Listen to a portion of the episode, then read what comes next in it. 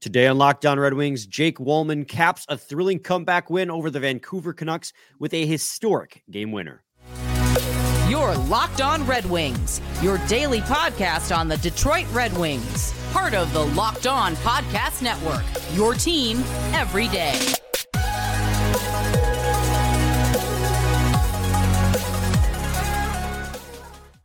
Welcome back to the Locked On Red Wings podcast. We are your hosts, Brian Fisher and Scotty Bentley. I'm a podcast producer for the Daily J, a WWJ News Radio podcast.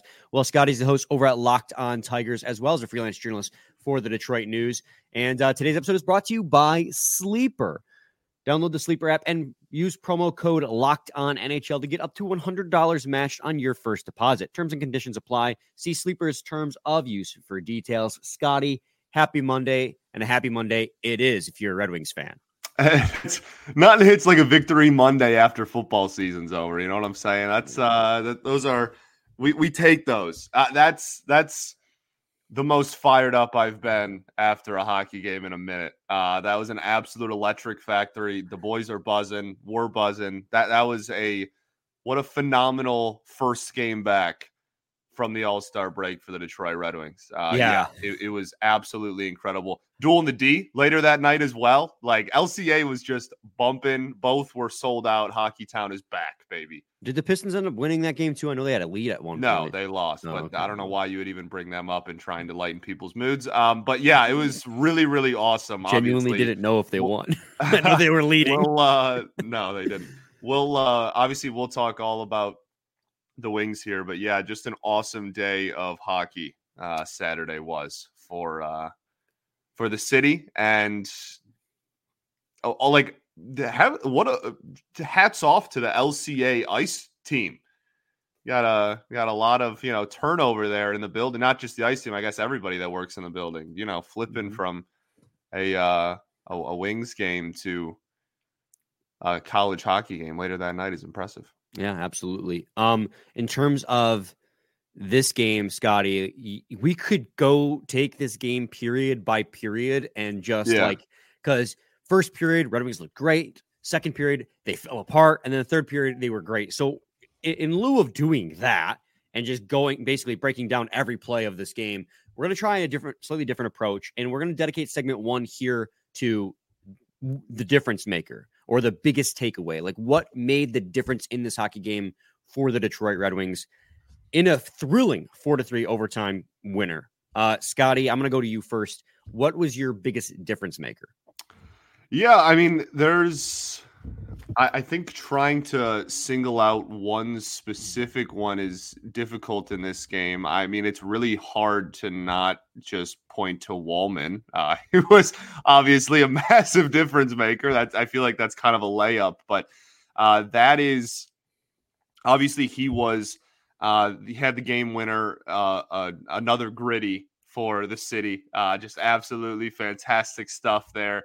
Uh, gave the silencer too. Gave a little bit of a shush and then did the gritty. It was that was it was a really solid one. Solid eight or nine out of ten gritty there. Um, but yeah, I mean he we talked about him over the All Star break as well, and just the I mean we've talked about it a lot, I guess. Just the rise that he continues to have and has had uh, since becoming a member of the Detroit Red Wings. Uh, had a great game. I thought he had a really solid game before even, you know, netting the the game winner. And um, yeah, I, I, think it's really hard to not look at him. There's obviously quite a few uh, in this game, and there's some things that didn't go well as as well, which we'll certainly talk about. But uh, I, I think Walman and is is a great place to start. Yeah, I mean, when you talk about difference makers in this game, it was pretty much him. And it could have been him on either end of the spectrum, depending on how the result went, right? Because he had a lot of making up to do after he slew footed Alex Lyon by accident, yeah. resulting in the first goal. And I'm like, oh, that buddy. play did happen. Yeah, I forgot about that. Uh, but then in the third period, like you said, he uh, took that slap shot from the point. Michael Rasmussen tipped it home. So he got an assist there.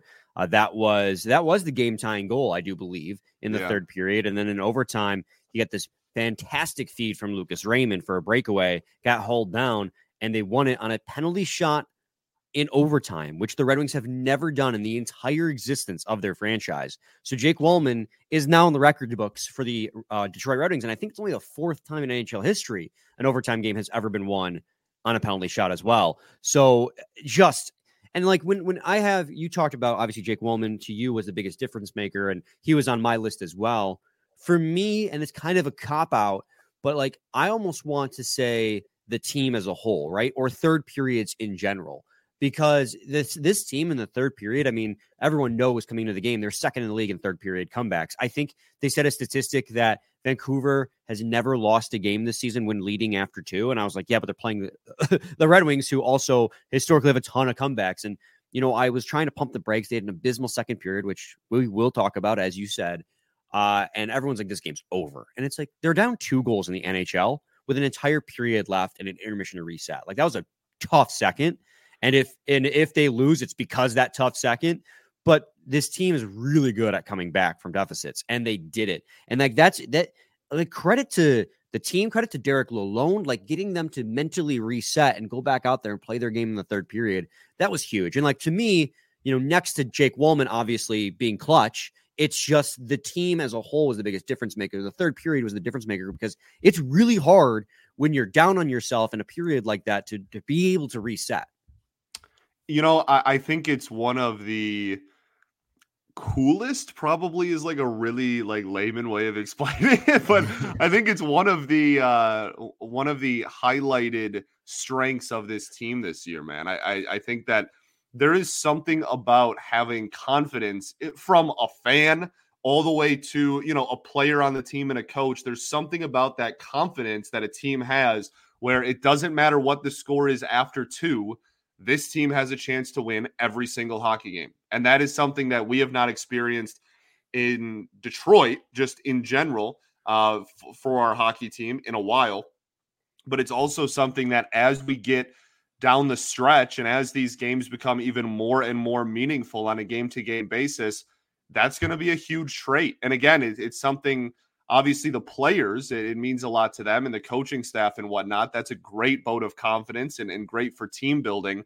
Um, but just from a fan's perspective or, or from a, a, viewer perspective you know going in and knowing even against the best team in hockey down two goals with one period to go you know you have a chance to win because that's just how the red wings play hockey. And uh, obviously, we've talked about it a lot. We would love to be in a position where uh, maybe we don't have to do so many third period comebacks. Right. That'd be kind of cool. We'll talk about the second period here in a second, but um, it, there is something about that. I, I think that mentality that uh, that helps us, the viewer, but but I'm sure is a huge vote of confidence to the players and, and the staff as well.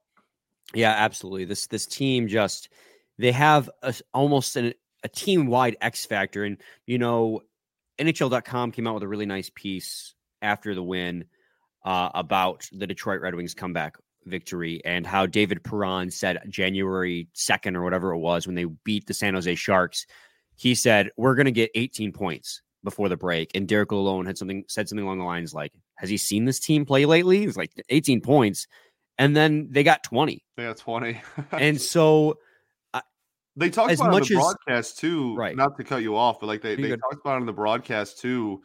Um where you know they they were teasing Bally was teasing their interview with uh, Larkin. They have a sit down with Larkin coming out and whatnot, and uh, they it looks pretty cool, right? Anytime Larkin speaks for long periods of time is uh, is a cool thing. But they talked specifically at one point. They uh, they talked to him and other players about that game where they got off the plane like three hours before puck drop and then went in and won. Like it was at Toronto, and then went in and mm-hmm. won anyway. Uh, and they talked about how big that game was for like team chemistry and for uh, kind of like team confidence going forward. And it builds, uh, man. You know, it's it's stuff like that that really really lights a fire it builds and the team's beginning to believe in itself that they can do this and yeah crucial time for them to get that confidence and get that momentum and carry that through because they're going on a really difficult western canada road trip yeah plus seattle uh, a month before trade deadline. Like this is the month that's going to determine if they're going to be pushing for the playoffs or if they're going to be coasting to the finish. Like this month's going to determine what March 8th looks like. So they need to continue to go streaking. Like last year. Yeah. So anyway, Scotty, we'll take a quick break and when we return, we're going to come back in segment two with our notable performers. So stay tuned to Locked On Red Wings. Got to talk to you guys today about Sleeper. The it's past the halfway point of the NHL season, and regardless of where the Detroit Red Wings are in the current standings, tied for third in the Atlantic Division as of Sunday, by the way, points wise, I want to remind you that you could win big by p- playing daily fantasy hockey on Sleeper, the official daily fantasy app of the Locked On NHL Network. Sleeper is the number one choice for daily fantasy sports and especially daily fantasy hockey because with Sleeper, you can win 100 times your cash in daily fantasy hockey contests. All you have to do is pick whether studs like Dylan Larkin, Lucas Raymond, heck of a game from him. Jake Walman will record more or less than sleeper projections for things like goals, assists, saves, plus, minus, and more in a given game. To win 100 times bet on sleeper, you need to correctly predict the outcome of eight player stats. You heard me, Red Wings fans. You can win 100 times your money playing daily fantasy hockey with sleeper. So start paying attention and nail your picks so you can start winning big. Use promo code Locked On NHL and you'll get up to $100 on your first deposit. Terms and conditions apply. That's code Locked On NHL. See Sleeper's terms of use for details and locational availability. Segment two, Locked On Red Wings podcast. Scotty and I are going to talk about our notable performers from the four to three overtime thriller against the Vancouver Canucks. And Scotty, I, I hope it's all right with you. I'm going to lead off with this one. Please. because I think we're both going to say the same person, anyways. And we already mentioned Jake. I mean, I want to beat you to the punch here. Uh, Jake Walman was obviously the guy we mentioned in segment one. We talked about him already. Lucas Raymond had a heck of a game too. Obviously, he scored a goal of the year candidate in the first period, but the rest of his performance from then to the end of the game was crucial to the victory of the Detroit Red Wings, and he continues to prove himself as a, a, commodity, not just a commodity, but a cornerstone of this Detroit Red Wings core as he has grown into that role this season, which is growth we hope to have hoped to have seen. Yeah, I, I think if you want a game to point to on uh, has Lucas Raymond adjusted and grown physically to the point where he can handle his own and not get knocked around as much uh, at the NHL level? I think that this is a game that you point to. And obviously, he took a shoulder to the face. So, like that, you know, people like, oh, well, he had to leave the game because of a hit. Like, uh, got a game misconduct, like not really a clean hit. And a two um, game suspension. So, yeah, I don't really think that that's like a fair criticism. I, I think a lot of people would uh, would have to leave the game temporarily at a minimum for uh, a, a illegal hit, quite yeah. literally. Concussion protocol. Right. Yeah. Um, so, but came back, still looked good after, was finishing hits, was playing with a little bit of a fire under him uh, after taking a couple really, really big hits from guys that are much bigger than him, but did not waver. Uh, like I said, was got really physical back uh, in in the second half of oh, the yeah. game once he returned. He was uh, mad. I, I, think what said he was mad. Yeah. Oh yeah. Big time. He was mad, and like I love it. Uh, but he he he was mad uh, but he didn't let the anger lead to like stupid penalties or anything like that. Like he was just finishing hits and, and playing aggressive hockey. And uh, I, I, really do. I think that this was a great game to look at in, in terms of, you know, like the big criticisms of him in the first two years and about how he was small and got knocked around too easily and whatnot. Um, from goal to hits to just the third period in general, I think uh, he that you know this is a one game vacuum of him trying to put that to bed. Right, and obviously people are going to point towards the goal as to like the big thing from this hockey game, right? And it was beautiful, right? He he takes the puck. Jeff Petry made a beautiful pass around two pressuring four checkers yeah. to find Lucas Raymond in the defensive zone. Lucas Raymond pitches it up to David Perron, who's going off for a line change. David Perron then chips it back, and he just bursts with a uh, with a burst of speed down the wing, past Tyler Myers, cuts in on DeSmith, and just buries it. It was a goal of the year candidate. And just like all the passing was exactly how you want passing to work when you have a speedy winger like that. But it's really the overtime that overtime winner does not really happen without Lucas Raymond. And I will stand by that because he had the puck behind the net. And I believe it was Elias Pettersson who was draped all over Lucas yeah. Raymond in the defensive zone. And we saw last year when Lucas Raymond was under pressure, he turned it over and cost the Red Wings a game in overtime. And not to say an overtime turnover last year and then a not a turnover this year is a sign of like, because it's just one example of each. But this year, he was able to fight Elias Pettersson off through pressure along the board and find Jake Walman on the other end of the ice for the breakaway, which ultimately he got cross checked down on yeah. for the penalty shot.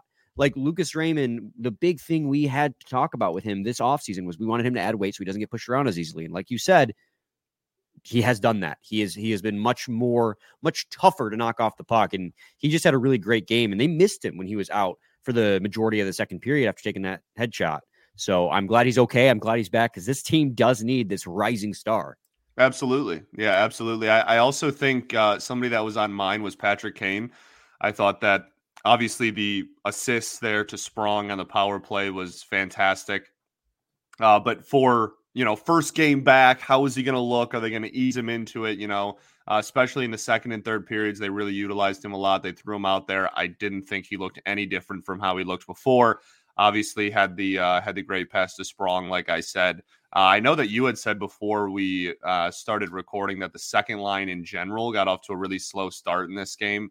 Um, which I don't agree with at all. Uh, but Kane in a vacuum, I, you know, for somebody who everybody was kind of had their eyes on and was like, is you know how's he going to look first game back hasn't played in a while you know with the injury concerns and everything i thought he looked uh, more than fine and, and, perfectly comfortable out there which i thought was a good sign yeah i mean this is a, a, kind of it's not a new second line like we've seen the second line before kane got injured but for all intents and purposes like this is a line that has to find its chemistry again uh, because david Perron sp- spent the bulk of january on the first line uh, so Compher spent it with different line mates with Kane out. Uh, then near the end of the January, they bump, bumped him to the second line with Compher, Perron. They did. Uh, now Kane's back, so it's going to be a line that's going to take a little bit to find its groove. Uh, but in the third period, they looked a lot better, and JT Compher as a whole looked a lot better in the third. So I would agree. And obviously, it was a power play goal, but Patrick Kane assisted on Daniel Sprong's power play goal to make it three to two because he was Beautiful able to pass. By the I mean, what beautiful pass. That's Patrick Kane, right? It's so disgusting. Yeah. And then, I mean, you said the second line, but the third line just oh. continues to be the eh, diamond in the rough of this team. Like they have found the perfect spot and perfect chemistry with these three guys. In fact, they led the Red Wings in Corsi for percentage and expected goals for percentage in this game. Andrew Copp was out there for 12 shot attempts for and six shot attempts against at five on five. It was 10 and six for Rasmussen and Fisher. And Christian Fisher actually had the secondary assist on Rasmussen's goal. And it was such beautiful. Like you watch the replay of that goal, the game tying goal, it was because Rasmussen and because uh, Christian Fisher are such like they got the dog mentality. They're gonna when you dump the puck into the corner, they're actually going to win the puck battle. Yeah, oh, yeah. Like they actually win dumps and chases because that's their style of play. Christian Fisher got down in the corner. He forced the Vancouver Canucks defenseman to try and back, you know, backhand pass it behind the net. Michael Rasmussen won that battle, got it over to Christian Fisher, who sent it to the point. Like that line, their job is just to grind out puck possession in the corners, and they're doing it so well. Then Andrew Copp defensively made a couple of really clutch plays, covering for defenders down low in front of the net, which is exactly you know what you signed him to do. And of course, it resulted in the game tying goal. They were just they, they just continue to be super good. They just continue to be probably the most consistently dominating line on the Detroit Red Wings. Granted, you know, eh, quality of competition, got to keep that in mind, but like their their usage has been perfect. Yeah, absolutely. And it's it's just so funny when thinking back to the beginning of the year when we you know everybody was trying to find like the gritty defense line and and you know Newsy was mixing and matching guys to try to find that chemistry and it only took till after the new year but i think they finally found their uh their gritty whatever they called it at the beginning the lockdown like line that's yeah. what uh when they tried to put Compher and, and Copp and everybody all on one line together and i think they finally kind of found uh their version of that yeah, and then obviously it goes without saying, Seider was fantastic. Yeah, you know, we can't not mention Seider. He was fantastic. Absolutely. Uh, just very physical in this game. He was really locking it down in the defensive zone all game long. Made some really nice passes. I mean, that's just more Seider. He's so good. I'm I'm so happy with his development as a defenseman this season in a really in a really tough situation that they've put him in, and he's doing a really good job. So yeah, it goes without saying, Moritz Seider was really good. For sure. Uh, ben Chiarot had a couple of really nice passes. Uh, put his body on the line a couple of times as well. That's you know give and take. Had a couple of uh, blow ups too in his own zone. So that's yeah. you know that's in the, the Ben Chiarot experience. There was one play specifically, I think in the second, where he went for a hit and just completely Whiffed. left Petry out to dry, like completely, just absolutely screwed Jeff Petry over. um, also, it, had a couple he, of really good passes and and uh, had a really big block shot there in the third as well. That uh, he was hobbling around a little bit after, but that's that's Ben Chiarot, baby. Well, both he and Seider had some making up to do because Seider didn't re- recognize that the penalty was about to end on the power play yeah. and didn't back out of the offensive zone, let Phil Hronek go down for a breakaway goal. And then Ben Chiarot completely left Elias Pettersson wide open yeah. uh, in front of the net for the third three on one goal. But I mean, you can it's easy to cherry pick mistakes. And it's a lot harder to look at individual like little things that they're doing right. Because with defensemen, if they're doing things right, you're not going to notice it. But they they did a lot right in this game. Uh, just a couple ish moments, but that that's it's what it is. The game was really fun.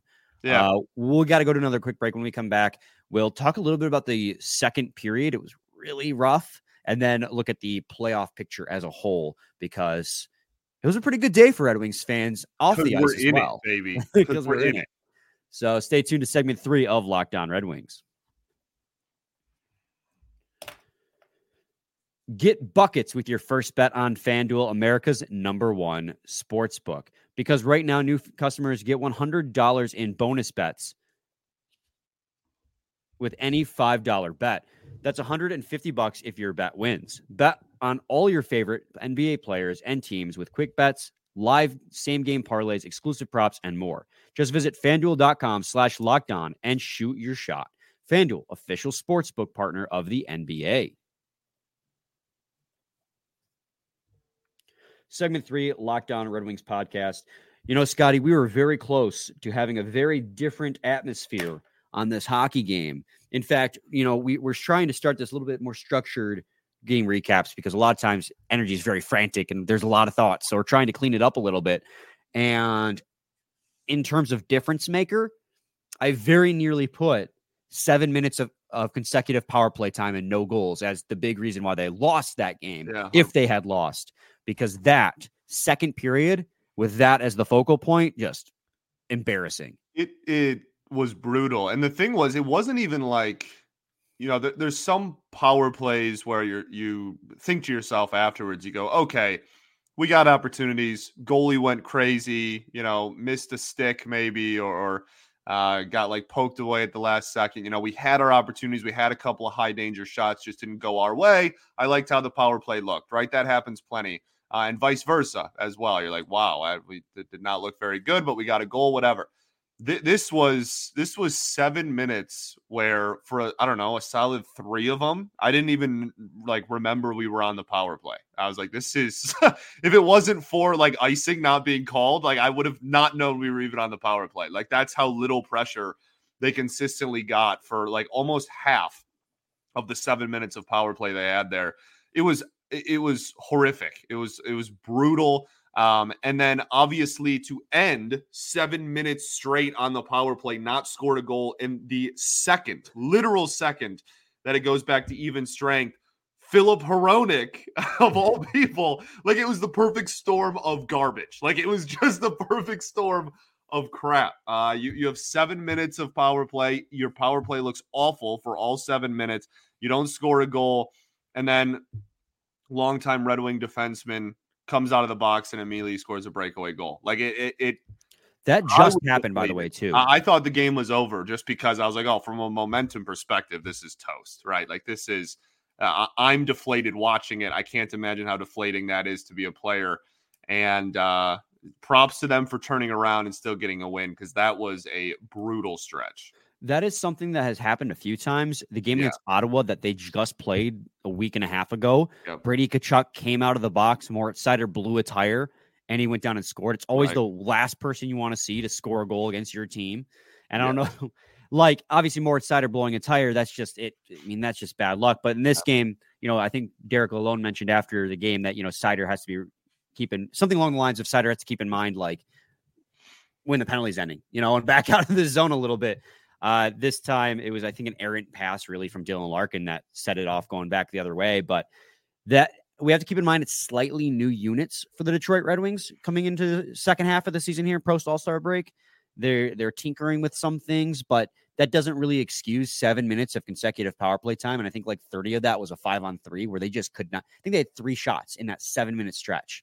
Like you have got to take a lead. You've got to score one goal on seven minutes of cons- like minimum on seven minutes of consecutive power play time, and then to let that come out and score immediately as it expires. Like no wonder the rest of the second period completely unraveled. They they were shook. I was shook. Oh, I was on the back. Like I'm like. Mm because one, it's Filip Hronek, and no, I have no ill will towards Filip Hronek. I loved his time here. I thought he was a really frustrating at times, but a really fun offensive defenseman to watch. But like, you never want to the, want the guy you traded away to be the guy who scores a breakaway goal on yeah. you, uh, especially when he only had three goals on the season. And Pius Suter got an assist. Phil Hronek had a goal and two assists. Like, it was a game, quite a game for ex Red Wings in that yeah. second period. They know. were falling out. Uh, I, I miss my dog Pius Suter. Let me tell you. I don't know if that was on purpose or not, but it was a beauty. Uh, he had a they both had really good games. Although Phil Hronek did pull up classic Phil Hronek and nearly blew the game for the Vancouver Canucks in the third period, right? Where he uh, mishandled the puck and ended up going right on Casey DeSmith, where Robbie Fabbri then attacked uh, the loose puck. I mean, that with a minute left, too. But it was a great game for both of them. Phil Phil Hronek playing with Quinn Hughes is getting a lot of minutes. Uh, but you know, we're locked on Red Wings. If you want to hear locked on Canucks, check them out. Great year. So. Great year for them. They're having a. I mean, that's a team. The Canucks are a team that, with that point, took hold of the most points in the NHL. So it's a big win for the Detroit Red Wings, and that can't be undersold. And again, it comes back down to they had an abysmal second, but the way they responded was why it was my difference maker. Like coming out in the third and just completely wiping it away and having a great third period was it was awesome.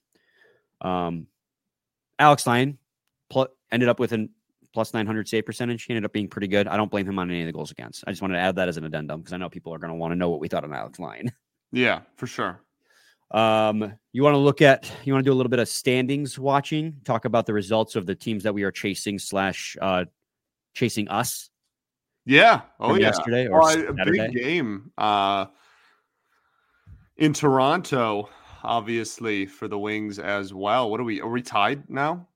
No. So Tampa won in the evening on Saturday. So technically they're in third with 61 points. Toronto lost against the Senators. And we don't like the Senators, but we like when the Leafs lose in regulation. So Correct. I'm okay well, with that win. There that was yeah. a heck of an ending. Yeah, it was a heck of a hockey game. Yeah, Morgan Rielly is going to get uh, Probably a piranha. Check out Locked On Leafs and Sens for some conversation about that. We're just plugging the whole network today, but there, I mean, there's a lot of good hockey this weekend, man. A lot of good hockey. And a lot of good results if you're a Red Wings fan. Yes, for sure. So with the loss, the Toronto Maple Leafs lost. The Red Wings are currently tied in points for this first wild card, 60 points each. The Tampa Bay Lightning did win. So they took hold of the third in the Atlantic at 61 points. So while the Red Wings are technically on tiebreakers, fifth in the Atlantic Division, one win could tr- leapfrog them to third. Like that's how tight it is right now. Uh, also, the Islanders lost, who was trailing going into Saturday, was only trailing you by two points. So yeah. a win on your end and a loss on their end made it a four point difference. I believe the Penguins lost two and the Capitals won, but the Capitals are seven points back. So there's a little bit more breathing room. So it's not as panicky that they won that hockey game. Yeah, no, man, it's uh it's kind of fun. It's just yeah. when's the last time we were uh we were standings watching? I was at Duel in the D. I was in the the nosebleeds of uh, of LCA with my roommate. We were watching the uh the hockey game and mid game I'm like I have standings out and I'm wa- I'm, I'm mm-hmm. standings watching and I'm score watching uh, and it's you know the middle of February and that's uh, you know post All Star break and that's exciting. That's awesome. Well, and also so we're recording this on Sunday afternoon before either of the one o'clock games kick off for the NHL. Yeah. They have two at one o'clock games, one and one thirty because they're not going to compete with the Super Bowl because they're smart. Smart. Uh, so the Canadiens and Capitals are both playing a co- cross conference game. They're two of the teams in this game in this slate today or Sunday as we record. Canadiens play the Blues Uh, I'm not really too concerned about the Canadiens. They're pretty far back in the wild card race. The Capitals yeah. play both the Capitals and the Canucks playing back to backs, facing each other here. So it's going to be. Uh, I, I hope the Canucks win that game. but yeah, it, right. As it stands right now, Red Wings are one point back, a third in the Atlantic, tied for first in the wild card, and the team trailing them, the Islanders, the next closest team, is four points behind, and you have a game in hand on them. So that's the most urgent news that you should keep track of. But yeah, I mean, in terms of the standings and anything else in this hockey game, Scotty, you got anything else? I don't think so. In terms of uh in terms of that, I, I just um when we play again Tuesday and we play Edmonton, so that's in Edmonton. Fun.